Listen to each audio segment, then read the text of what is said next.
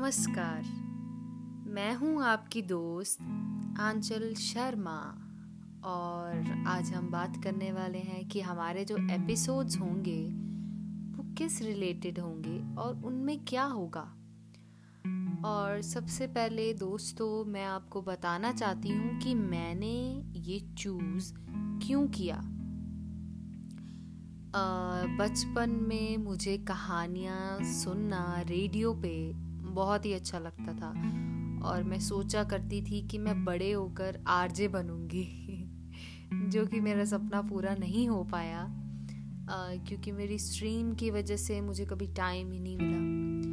और जैसे कि हमें बचपन में अपनी नानी से अपनी दादी से कहानियाँ सुनना बहुत ही अच्छा लगता था तो मुझे ये लगता है कि अभी भी हमारे अंदर के बच्चे को कहानियाँ सुनना बहुत अच्छा लगता है, हम डिनाई करते हैं कि नहीं भाई, हमें नहीं सुननी है बट हमें सुननी होती हैं, मुझे जहाँ तक लगता है।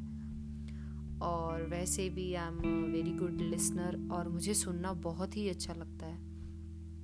और मुझे बोलना भी बहुत अच्छा लगता है।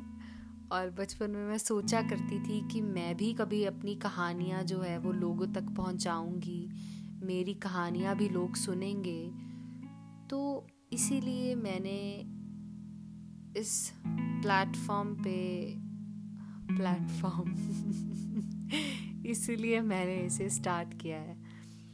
तो मेरे जो एपिसोड्स हैं, वो बेस्ड होंगे ड्रामा पे फिक्शन पे और लाइफ एक्सपीरियंसेस पे।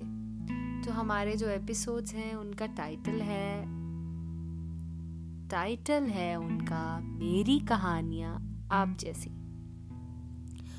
और आप लोग सोच रहे होंगे कि हम क्यों सुने तो मैं आप ही से जुड़ी हुई बातें करने वाली हूँ, जो कि हम लोगों को, आपको और मुझे एक दूसरे से कनेक्ट करेंगी।